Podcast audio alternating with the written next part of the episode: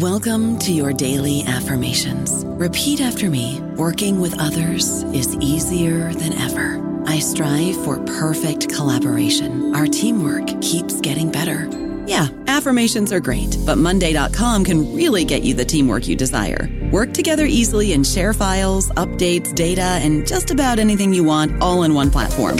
Affirm yes to start or tap the banner to go to Monday.com. Land Casino asking people what's the weirdest place you've gotten lucky? Lucky? In line at the deli, I guess? Aha, in my dentist's office. More than once, actually. Do I have to say? Yes, you do. In the car before my kids' PTA meeting. Really? Yes. Excuse me, what's the weirdest place you've gotten lucky? I never win and tell. Well, there you have it. You can get lucky anywhere playing at LuckyLandSlots.com. Play for free right now. Are you feeling lucky? No purchase necessary. Void where prohibited by law. 18 plus. Terms and conditions apply. See website for details. Hello, everybody. This is Marshall Poe. I'm the editor of the New Books Network, and I'd like to tell you that we have a new and improved website. It has two new features that we think you'll love. One of them is a vastly improved search engine so that when you type in keywords, you'll get a bunch of episodes really quick. The other is the ability to create a listener account. And in that listener account, you can save episodes for later listening. So you can create a kind of listening list. We think these features are neat and we think you'll enjoy them. Please visit the site today. Welcome to the New Books Network. Welcome to New Books in Economics, a podcast channel of the New Books Network. I'm Tim Jones, and my guest today is Nicolas Petit, author of Big Tech and the Digital Economy The Moligopoly Scenario, published in October by Oxford University Press. People may love their products and services, but among politicians, activists, and commentators, the big technology companies are fast developing a reputation as the robber barons of the 21st century. Their critics claim that Mark Zuckerberg, Jeff Bezos, Sundar Pichai, Satya Nadella, and Tim Cook are simply reincarnations of Henry Ford, Andrew Carnegie, Andrew Mellon, Cornelius Vanderbilt, and John D. Rockefeller. In their minds, these are monopolist price setters with tight control over new entry to their markets. Not so simple, claims Professor Petit in his new book. The picture of big tech firms as monopolists is intuitively attractive, but analytically wrong, he says. A better picture is one of big tech firms as moligopolists, that is, firms that coexist as monopolists and oligopolists. Nicolas Petit is the newly appointed joint chair in competition law at the European University Institute and the Robert Schuman Center for Advanced Studies in Florence. Educated in law in Paris and Leuven, he was previously a professor at the University of Liège, a part time judge with the Belgian Competition Authority, a research professor at the University of South Australia in Adelaide, and a visiting fellow at the Hoover Institution at Stanford. Nicola, welcome to the podcast. Thank you, Tim. Let's start by narrowing down the subjects of your book, and that's the group of the six that you call Magnaf. So we're talking about Microsoft, Apple, Google, Netflix, Amazon, and Facebook between them with a market capitalization of more than $7 trillion.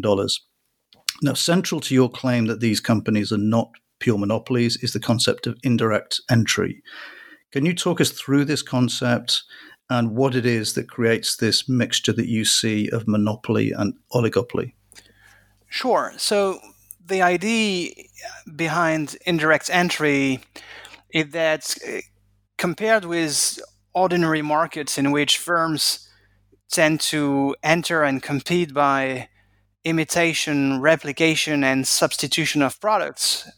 Um, in digital markets, firms tend to compete by differentiation, recombination, or by offering complements that move users, customers, and consumers away from the previous product and and transfer value to entirely new markets. And and so what you see typically that um, you see that um, are shifts in the types of products that you're uh, that are entering into markets and that are competing in, in, into markets. And so you know you can take social networks as as a good example. Um, so facebook attacked myspace with a much more curated network of users addressing its product to, to college students. And then um, Instagram, which was then acquired by Facebook, um, attacked the social network space with architectural innovation by adding sophisticated photo capabilities. And, and then TikTok came in, but rather than reproducing what Facebook was doing, it basically complemented Instagram by adding music, uh, dance, dancing, and, and lip sync functionality. So, so rather than uh, seeing this sort of duplication of existing products and you know working on price and costs to create competitive advantage these firms try to exploit the modularity of digital hardware and software to to really recreate new value propositions that you know business people would say resegment the markets. Hmm. So, where, given what you described, where does the even the monopoly uh, concept come into play? So, um, it's it's it's easy to to see monopoly if you take a photograph picture of you know the existing firm that has the dominant design. So you would say Facebook is probably a dominant company if you think about its position in social networks because it has a very large user base and and uh, it sells a lot of advertisement on the other side.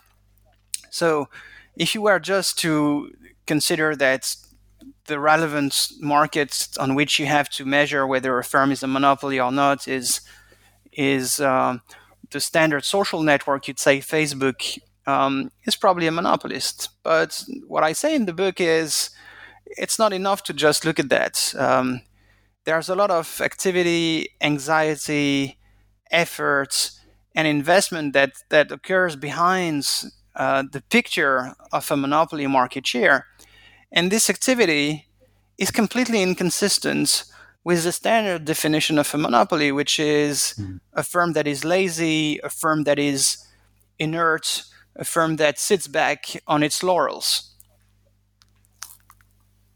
Yeah, and in, so in, you, I, I, think a lot. Yeah, go ahead.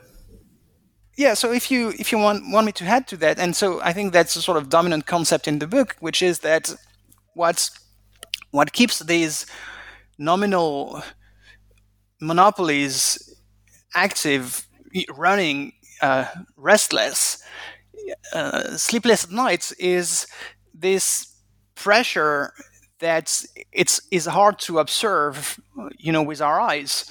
But this pressure that comes from the threat of indirect entry, that you know, some somewhere someone's gonna, you know, come up with a sort of new recombination of the products, and and and makes the monopoly stumble. And so, um, you know, Google CEO um, Eric Schmidt one day, you know, wrote a line in which he said, "Some someone somewhere in a garage is gunning for us," and but you know, and some people said, you know, this is this is you know Google CEO, and we can't really trust what he says, but people as august and knowledgeable and influential as Joseph Schumpeter in 1942 wrote about that. They wrote about this idea of comp- competition without competitors. And, and so the book is mm-hmm. really trying to dig deeper into this very profound idea and, and, and, and see some potential to actually revisit the, the old Schumpeterian wisdom in today's world. You know, maybe Schumpeter was wrong for 60 years, uh, but maybe the the Magnaf uh, today prove him right. Yes, and you have you have that whole chapter of the book where you go through the filings um, by by the, the, various companies where they describe their concerns about competition, uh, and and it is very striking. And you also you know you point out the differentiation that certain companies see a lot more competition than others. Could could you talk us through your thinking there? Right, sure. So uh, one of the um, motivations for the book that you know I kept hearing all the time around me when I started to think about that. Um, you know, people talking of monopoly, monopoly, monopoly, and you know, standard and standard consequence and implication if you start to talk about monopoly is to is to think about regulation, is to think about antitrust enforcement, and fines and remedies and and so on. And I was I was I was really puzzled by by that um, because um, you know one thing one of the things I do almost every day is I go to to the tech press, uh, you know websites like uh, Wired and TechCrunch. I listen to podcasts like uh, Techmeme Ride Home, and and and on my daily ingestion of um, of tech news, um, I'm often taken aback by the sheer amount of business activity, uh, intensive innovation, and entrepreneurialism, and and so the the picture of monopoly that I was you know starting to hear in my own epistemic community was totally inconsistent with all the the sort of news cycle that I was um, exposing myself to on a daily basis, and mm. and so that was really the, the motivation behind the book. I was I was taken aback by, by this discrepancy between these two sorts, sorts of echo chambers, which didn't, did not seem to talk to each other. So mm. then I started to think harder about um, whether there was uh, really an echo chamber in, in my community. And that you know could talk about monopoly without being any without facing any contestation.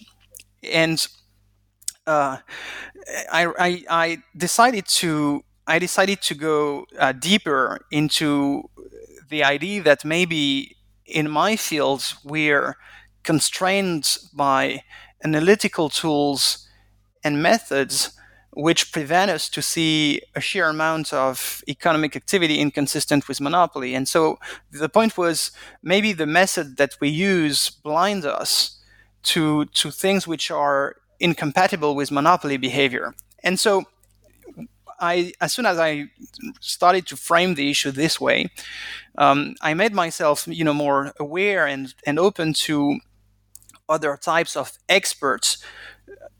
Uh, intelligence that talks about these firms and that looks at other metrics of competitive behavior. So I went to the firm's um, reports to the Securities and Exchange Commission which are typically not the types of documents that we use in, in my field, but also mm. I also consulted a lot of reports, um, industry analysis and competitor reports, um, competitive identity um, studies produced by market intelligence firms, business data vendors, and financial uh, investment institutions. And they do they do a lot of analysis of competition and, and that stuff we never really use in my field. And, and when I started to tap into these resources, I, I, I witnessed a completely different picture of you know competition for some of them, monopoly for others, but um, mm. but a very much more nuanced and complex uh, set of descriptions. Yeah, one thing I found really intriguing was, uh, and I forget which company it was, and there may have been more than one of them, but you you mentioned companies that felt competition from uh, uh, units they actually owned. So, um, particularly the messaging services. Is that something that you would have anticipated before you did the research?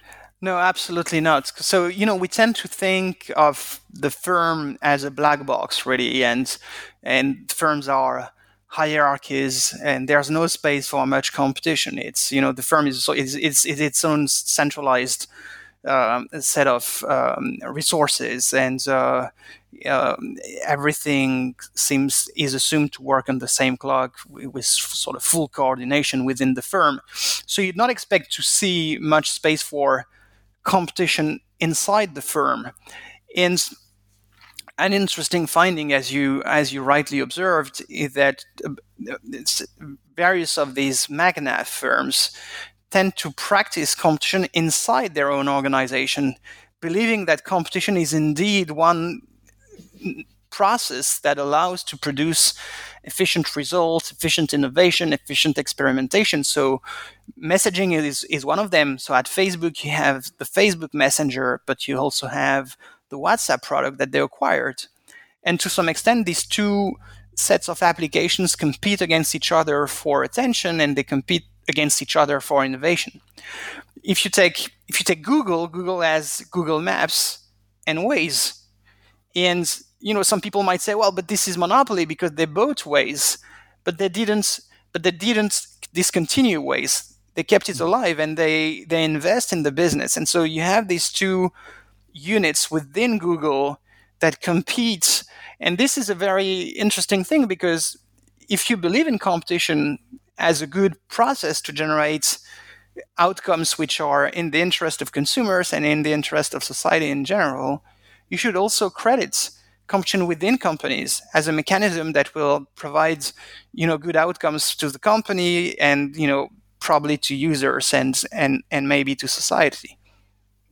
Is that a concept that you think is already um, embedded within competition authorities and with, uh, within competition e- economics, or is that something that really is new to this uh, industrial sector? Um, so we we know that um, firms from the non-digital sector, if anything, any, if any such thing exists, um, have practiced that uh, type of strategy in the past. But I think uh, what you see with digital firms is that they might be more inclined to do that than uh, than firms from other sectors. Uh, in your question, there's two questions really. There's you know, I, I, is, is this uh, is this a, a typical feature? Of the Magnaf companies to practice that's intra-firm competition, I think the answer is to some extent um, it's it's fairly it's fairly fascinating to see that, and I don't think mm-hmm. this happens um, with the same intensity and frequency with uh, with other firms. But I would need to investigate that more. Uh, the second sub question in your question is whether in the policy world and in the world of people who think about competition and try to promote competition, whether that is taken into account. And my answer is no. Um, mm. So, you know, when you try to assess whether Google is a competitive firm, people would not really look into the firm to see whether there is competition inside it. Um, we would take Google's market share as a as a as a proxy, entry barriers um, and other obstacles to competition, and proceed from that. Um, in, mm. in fact, actually, it might um, it, it might actually the, the fact that the firm has various business units working in the same space might actually reinforce a finding of monopoly, right? Mm. So people would say, okay, Google owns all the navigation services. And that would be the end of it. Uh, without trying to understand whether these navigation services compete against each other or whether they are coordinated. So I think we need to really look into that.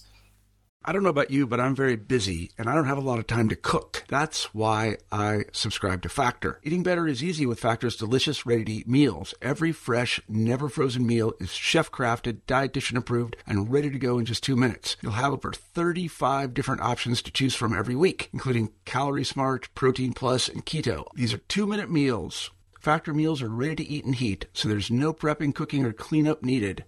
They're flexible for your schedule. Get as much or as little as you need by choosing your meals every week. Factor is the perfect solution if you're looking for fast, premium options with no cooking required. Sign up and save. We've done the math, and this is important. Factor is less expensive than takeout, and every meal is dietitian approved to be nutritious and delicious. Head to factormeals.com slash NBN50 and use code NBN50 to get 50% off. That's code NBN50 at factormeals.com slash NBN50 to get 50% off. Yeah.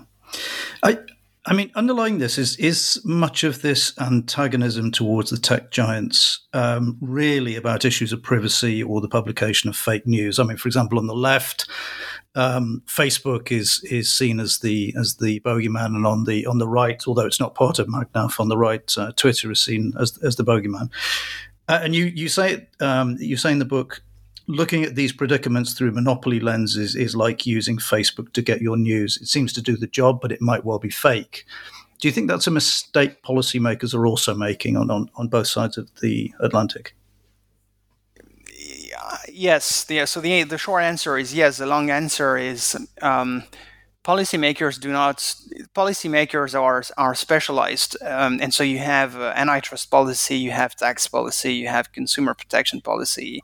This is the way public policy has been organized in, in western societies in, in past decades. And um, the, the, the the, the, the, fact of the matter is that even though there is um, sort of siloed specialization of public policymakers in our societies, they, they, they don't operate in a vacuum. So um, the, the debates that take place outside of their own set of uh, specialist uh, remits uh, have, a, have a strong impact. And so part of the part of the uh, anxiety and concern towards uh, big tech monopolies is fueled and nurtured by a lot of external problems that w- that that are tangential, but that are importantly um, related to these platforms, such as, as you said, privacy, fake news, hate speech, tax hmm. evasion, and so on and so forth. And so, to some extent, this works as a virtuous circle for you know the antitrust police and the regulation establishment to to move forward because you know there's there is indeed um, a lot of demand to do something and and so I think that reinforces the appetite, the demands, and the supply of new regulatory and antitrust policies. The problem being that um, uh, if there is force to the movement, we, we should not confuse everything. And so, one one thing that we've we've observed um, is that there's an increasing amount of calls for breakups, um, and so you know this idea that you should you should break up Google or you should break up Facebook in in various units. So you should have uh, Google, Fugle, Moogle, and Zoogle, for instance, competing for competing for the supply of, of search services. Um, or you would like to break out Facebook from Instagram and you know have these two units separately sell advertisements uh, to to suppliers. Okay, mm. so if you think this way, uh, if you think there's a monopoly problem and you need to to be fast and hard and you need to break up these companies, what you're going to do is you're going to basically inject rivalry in, in these markets. And you are actually going to, you're not going to remove the problem that you had in the first place, the problem of privacy or the problem of targeted advertisements or surveillance capitalism. You're going to strengthen that. Because you know what's going to happen if you have you know more competition in the targeted advertisement market, the prices of advertisement of ads is going to fall, and suppliers will buy more.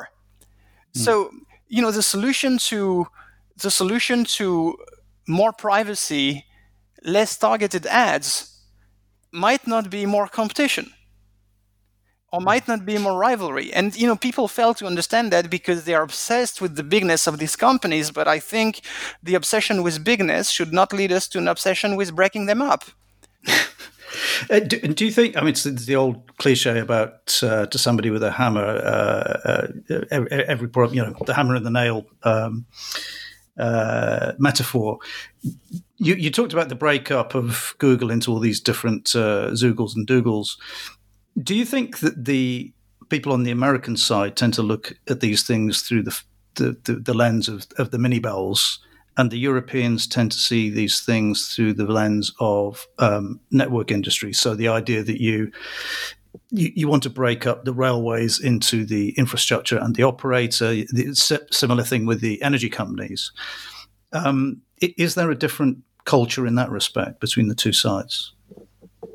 Yes, yes, yes. So there's there are certainly a, a difference in, in culture. So I so America has um, probably a more polarized um, understanding of public policy in the sense that, um, on the one hand, they have this tradition of big antitrust cases with big remedies like breakups, mm-hmm.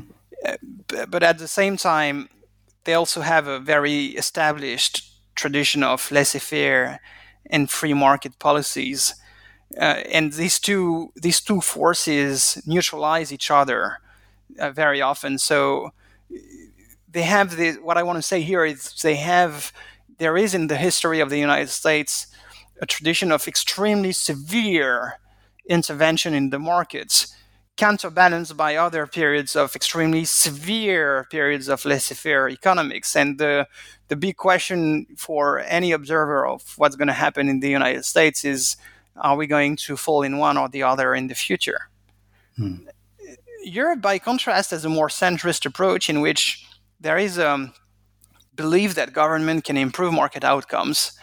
And there is especially a belief that this requires a sort of tailored approach, which consists in trying to optimize the working of markets by some benevolent intervention, which which often looks really like um, like you know Lego Lego building. So you know tinkering with markets. So that's why in Europe we don't speak so much about breakups, but we we speak about inventing inventing remedies like data portability, uh, sharing the learning of algorithms. We speak about um, open banking.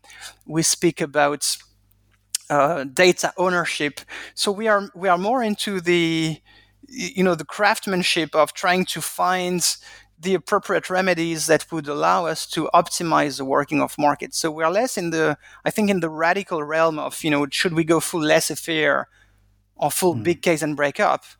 And we are more into the, we can we can optimize markets. It's sort of engineers, you know, it's a sort of public policy engineering mindset that I think is more is more the norm in Europe.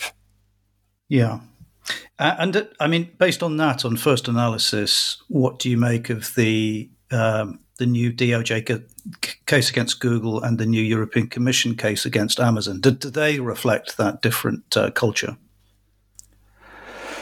Uh, yes. So uh, I I I believe that. Um, this this uh, European case against Amazon. Let me start with that first. Um, is uh, it has it has two motivations which you know and i'm not talking here really as a lawyer but more as a distant interested observer of what mm. i what i can witness um, i think it has two motivations one is uh, to eliminate the idea that the commission might have been biased against one particular big tech firm and uh, nurture support the idea that the, the problems with big tech are the problem with big tech is horizontal meaning that it's mm-hmm. it's there is a sort of common pattern of problems to Facebook, Google, Amazon, Microsoft, and you know maybe other other companies in this space. So the we had cases against Google.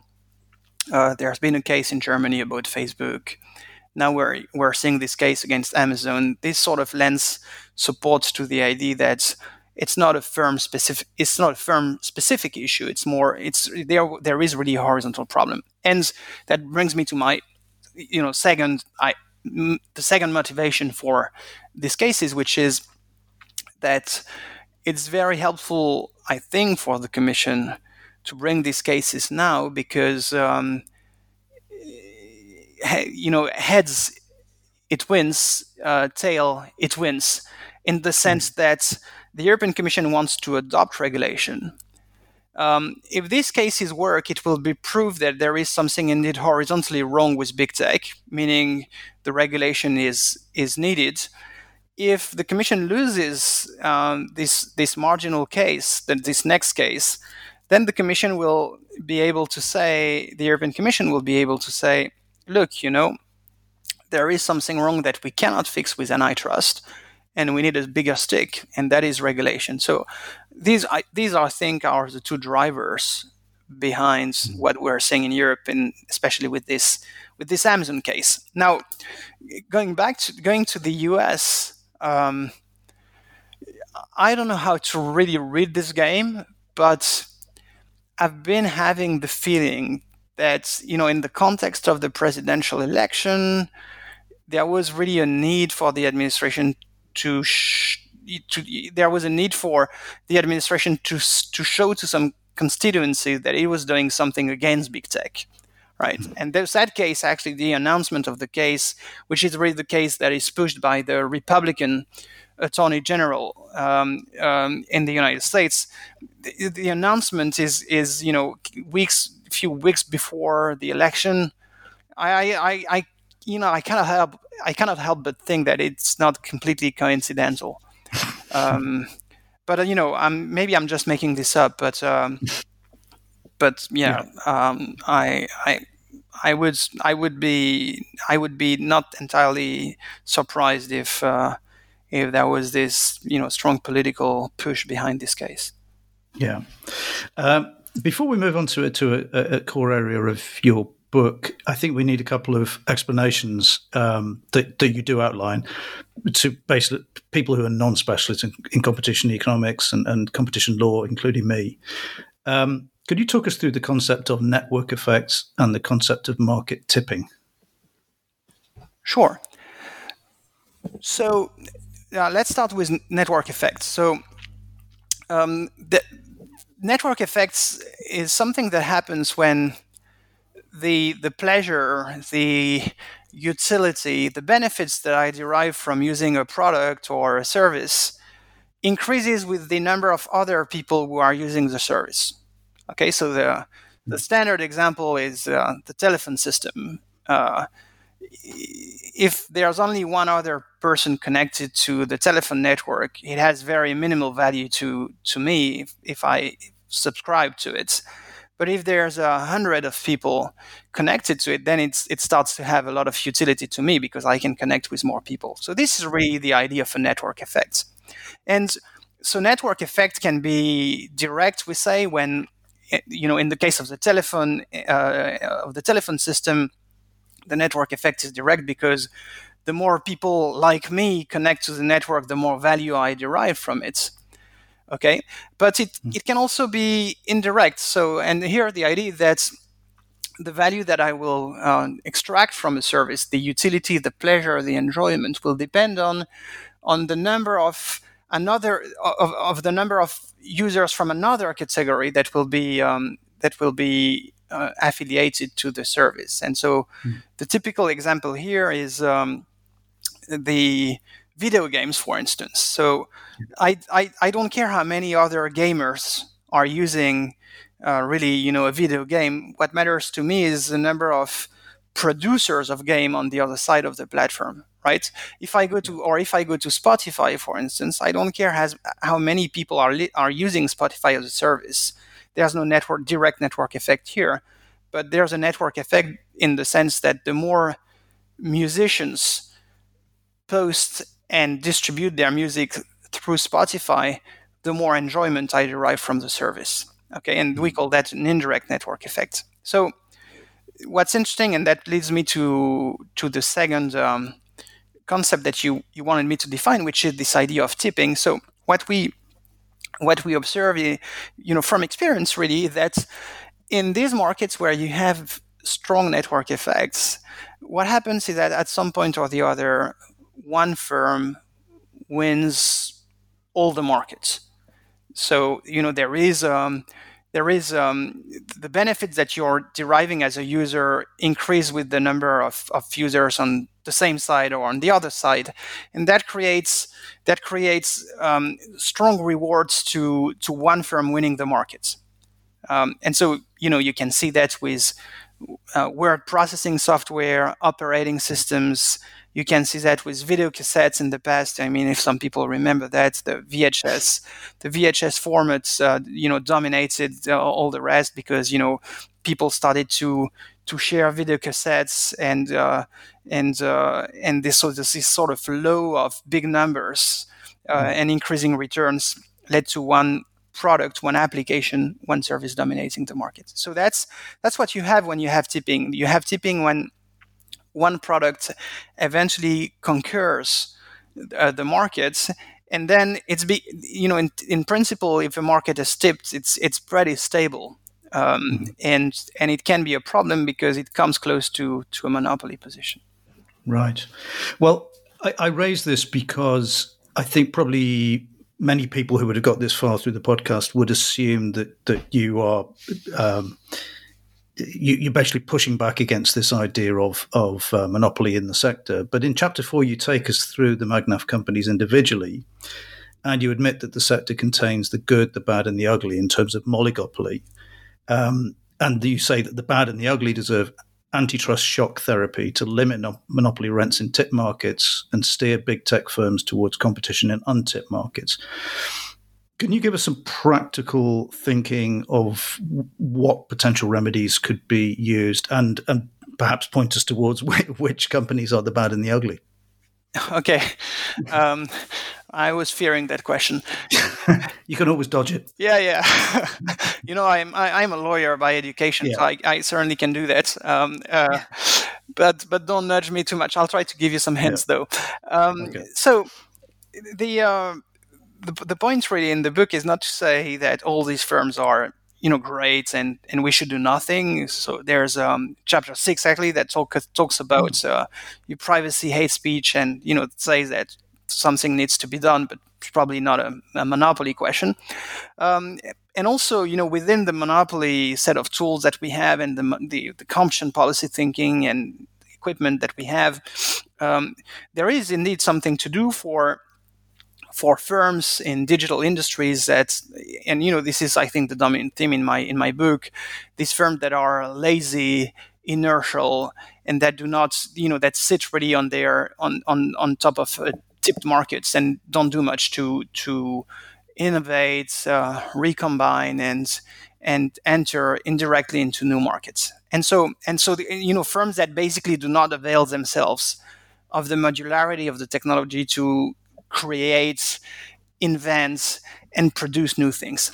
And so I say you can probably dif- differentiate between two types of firms. And what I say about Magnaf could probably apply to other firms outside of Magnaf, you know, firms like uh, Uber or Lyft or Airbnb, you know, you can you can think about them more broadly. And so the point in the book is to say, you know, if we look if we look at a sufficient amount of performance data, we might get a sense of who's lazy, who's not, who's a, who's not lazy big tech.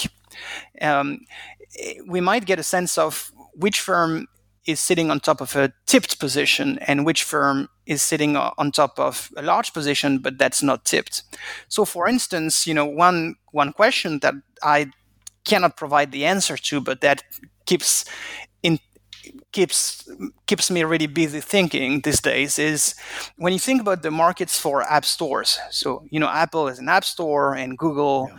has an app store called the Play Store, and and um, the conventional way to to treat these markets in my field is to say Google has a monopoly, Google Android has a monopoly over the Play Store as a monopoly position, even though it's a semi-open source system, so you can have other Play stores, and and Apple has a monopoly over the App Store, right? And so we think this way. So Google and Apple each have a monopoly in the application distribution market.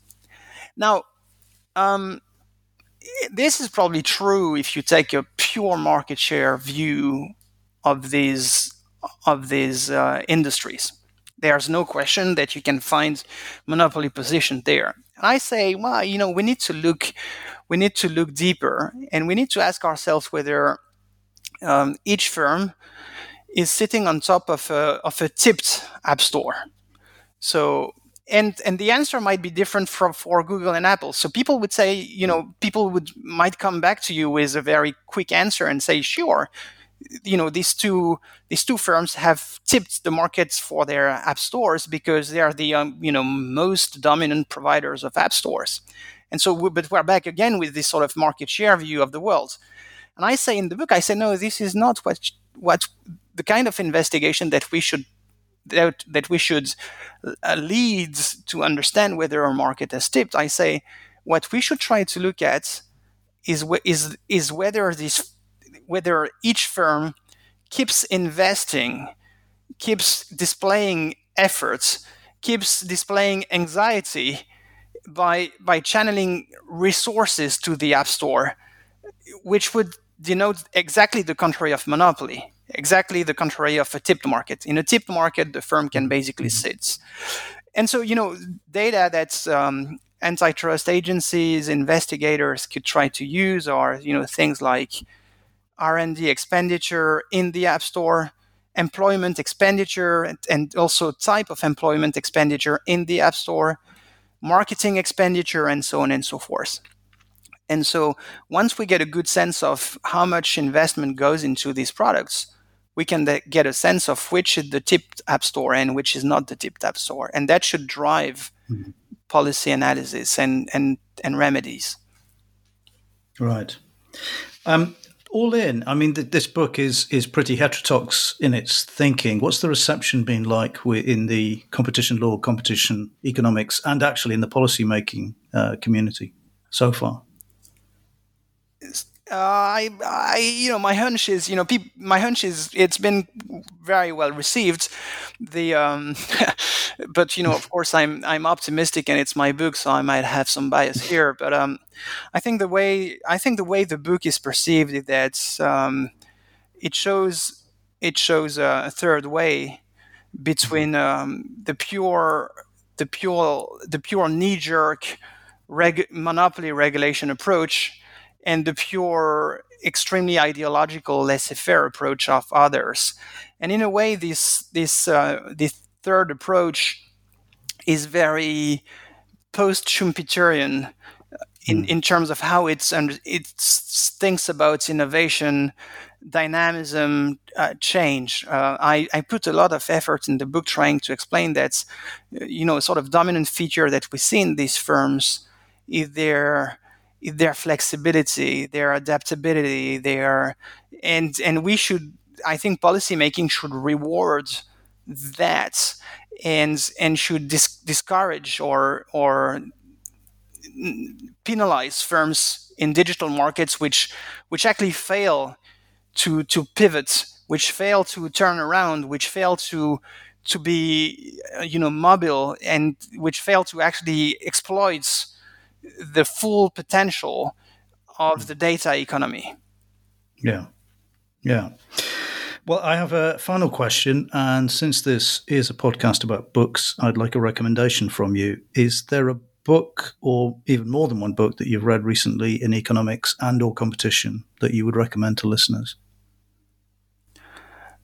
Yeah, it's a good question. Um, that um, apart from your own. uh, yeah, I don't read my books, and every time I read them, I, I think I, I need to write another one to forget about the previous one. So, so so certainly not that. Um, okay, so I I like I I, I went through. Okay, so as far as an an economic book is is concerned, I think I would go to I would go to Schumpeter, um, mm. and um, you know I would go to uh, capitalism, uh, socialism, and democracy. And mm. uh, there's um, you know the the chapter that Schumpeter really devotes to to capitalism is uh, is absolutely is absolutely amazing. Um, mm. I think. Uh, uh, you know, people should should go to it and, and read it because um, it's just uh, uh, mind blowing. Uh, that's where he talks about the creative destruction and monopolistic yeah. practices. I think it's it's part two. Can capitalism survive? And this in itself is a book. You don't need to read the entire the entire book. This part two is just um, absolutely amazing. I'm also so I'm currently reading something that I find quite good because it provides a completely different perspective on the way these firms operate. It's um, the Reed Hastings um, book No Rules Rule. So he's this, you know, mm. Reed Hastings is the CEO of Netflix, and they have. Uh, so he wrote this book with with um, business and management science uh, scholar Erin Meyer, mm-hmm. and he talks about how they how they basically manage the manage the company the company employees. Um, so all the all the human resources policy and all the human resources strategy that they have. And it's quite fascinating because, again, this is clearly something that we never discuss um, in competition.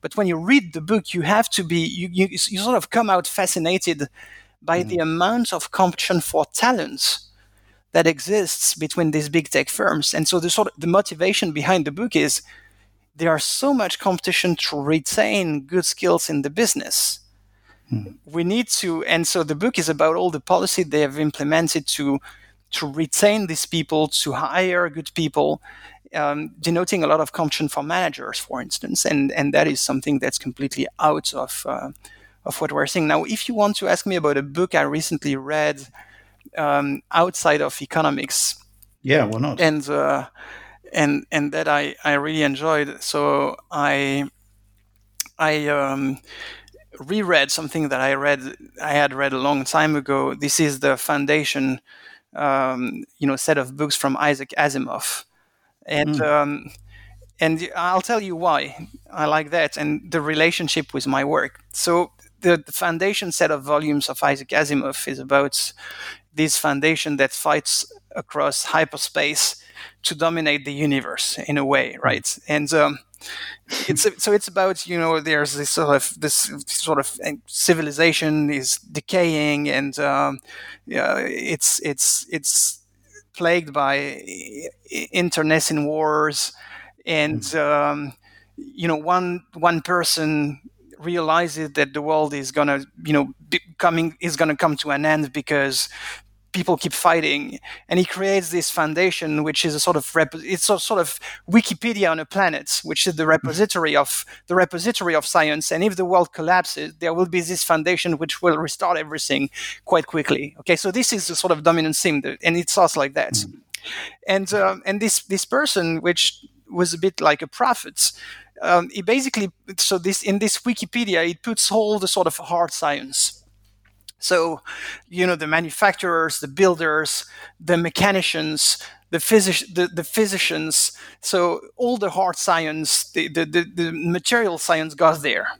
Okay. Mm-hmm. And so what's what's interesting in the book is that and this is a bit what we have in today in, in modern economics. So we the world the field is dominated by by material scientists, uh, mm-hmm. people who do physics. They believe they're like you know they, they, they believe that there's big laws that govern the economy much as there are big laws that govern the universe gravity and and so on. And you happen to realize in the book that the prophets understood that the world of the world was more complex and that you also the world was also pretty much explainable and more complete if you if you appealed to soft science and so he, cre- he created a hidden second foundation composed of people working with psychology, mentalists, he called them, mm-hmm. right?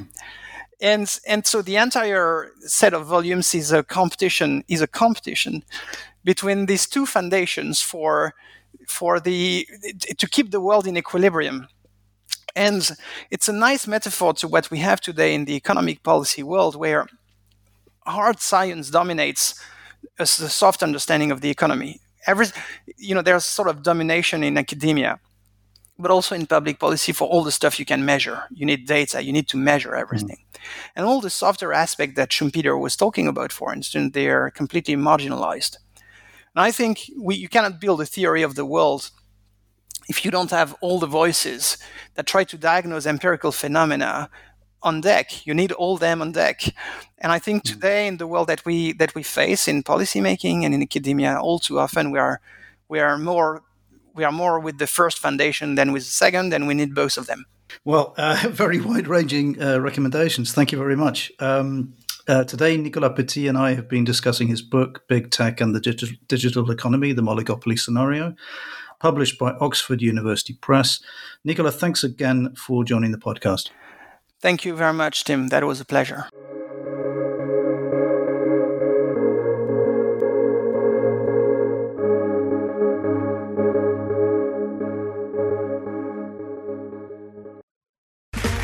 Okay, round two. Name something that's not boring. A laundry? Ooh, a book club. Computer solitaire, huh? Ah, oh, sorry, we were looking for Chumba Casino. That's right. ChumbaCasino.com has over 100 casino style games. Join today and play for free for your chance to redeem some serious prizes. ChumbaCasino.com. No purchase necessary. Full prohibited by law. 18 plus terms and conditions apply. See website for details.